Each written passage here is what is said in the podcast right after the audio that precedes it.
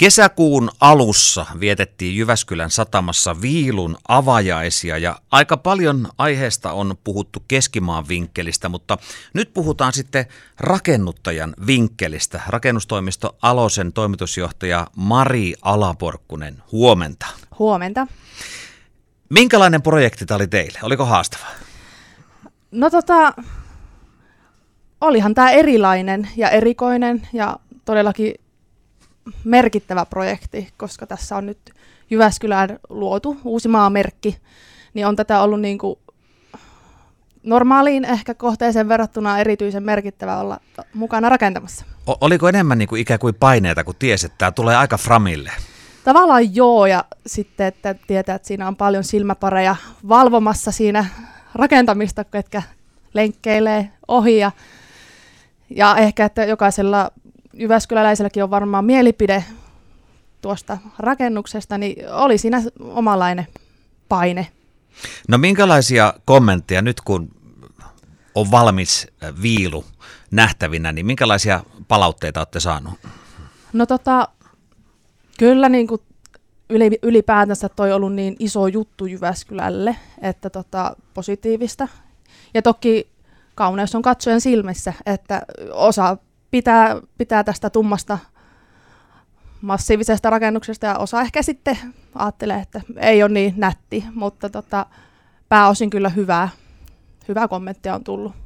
Kuinka paljon siinä pitää ajatella sitä Lutakon muuta kerrostalo ynnä muuta rakennusta, että siinä vaiheessa kun arkkitehti rupeaa suunnittelemaan, että lähdette toteuttaa, niin oliko siinä tiettyjä rajoitteita?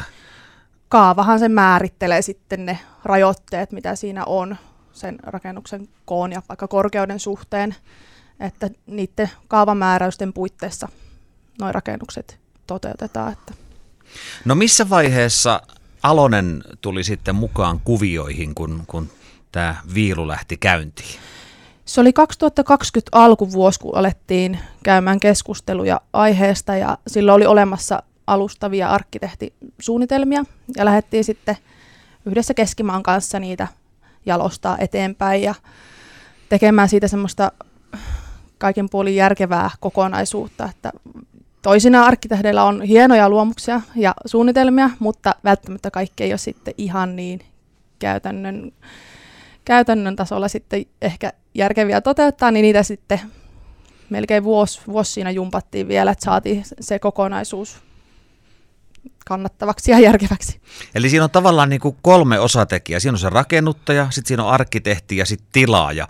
Ja sitten yritetään ikään kuin tehdä semmoinen kokonaisuus, mikä miellyttää kaikkia. Joo, ja mehän oltiin tässä niin kuin KVR-urakoitsijoita. Sehän tarkoittaa kokonaisvastuurakentamista, eli sitä voisi ajatella yksinkertaisesti semmoista avaimet käteen periaatetta. Toki tässä nyt on ollut, ne arkkitehtisuunnitelmat on ollut pohjana, mutta me sitten rakennetaan se valmiiksi ja niillä omilla suunnitteluohjausratkaisuilla ja rakentamisen ratkaisuilla saadaan se sitten järkevästi toteutettua valmiiksi.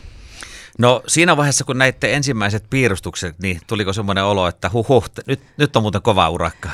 No kyllä siinä oli heti, että vau, että nyt on tulossa jotain tosi upeaa ja ei ne siitä loppupeleissä niin kuin mahdottomasti ulkomuoto on muuttunut siitä, mistä lähdettiin liikkeelle, että ehkä sitten sisäpuolella tilaratkaisuja ja vaikka IV-konehuonetta tuotiin sinne ihan kolmanteen kerrokseen, että se on sitten, saatiin lisää tilaa sinne ravintolapuolelle, että tämmöisiä ratkaisuja siinä on tehty, mutta kyllä heti eka reaktio oli, että nyt tulee jotain merkittävää, eikä sitä koko luokkaakaan ehkä tajua heti siinä paperilla, että tämä onkin aika valtava. Tämä terassi on todella valtava.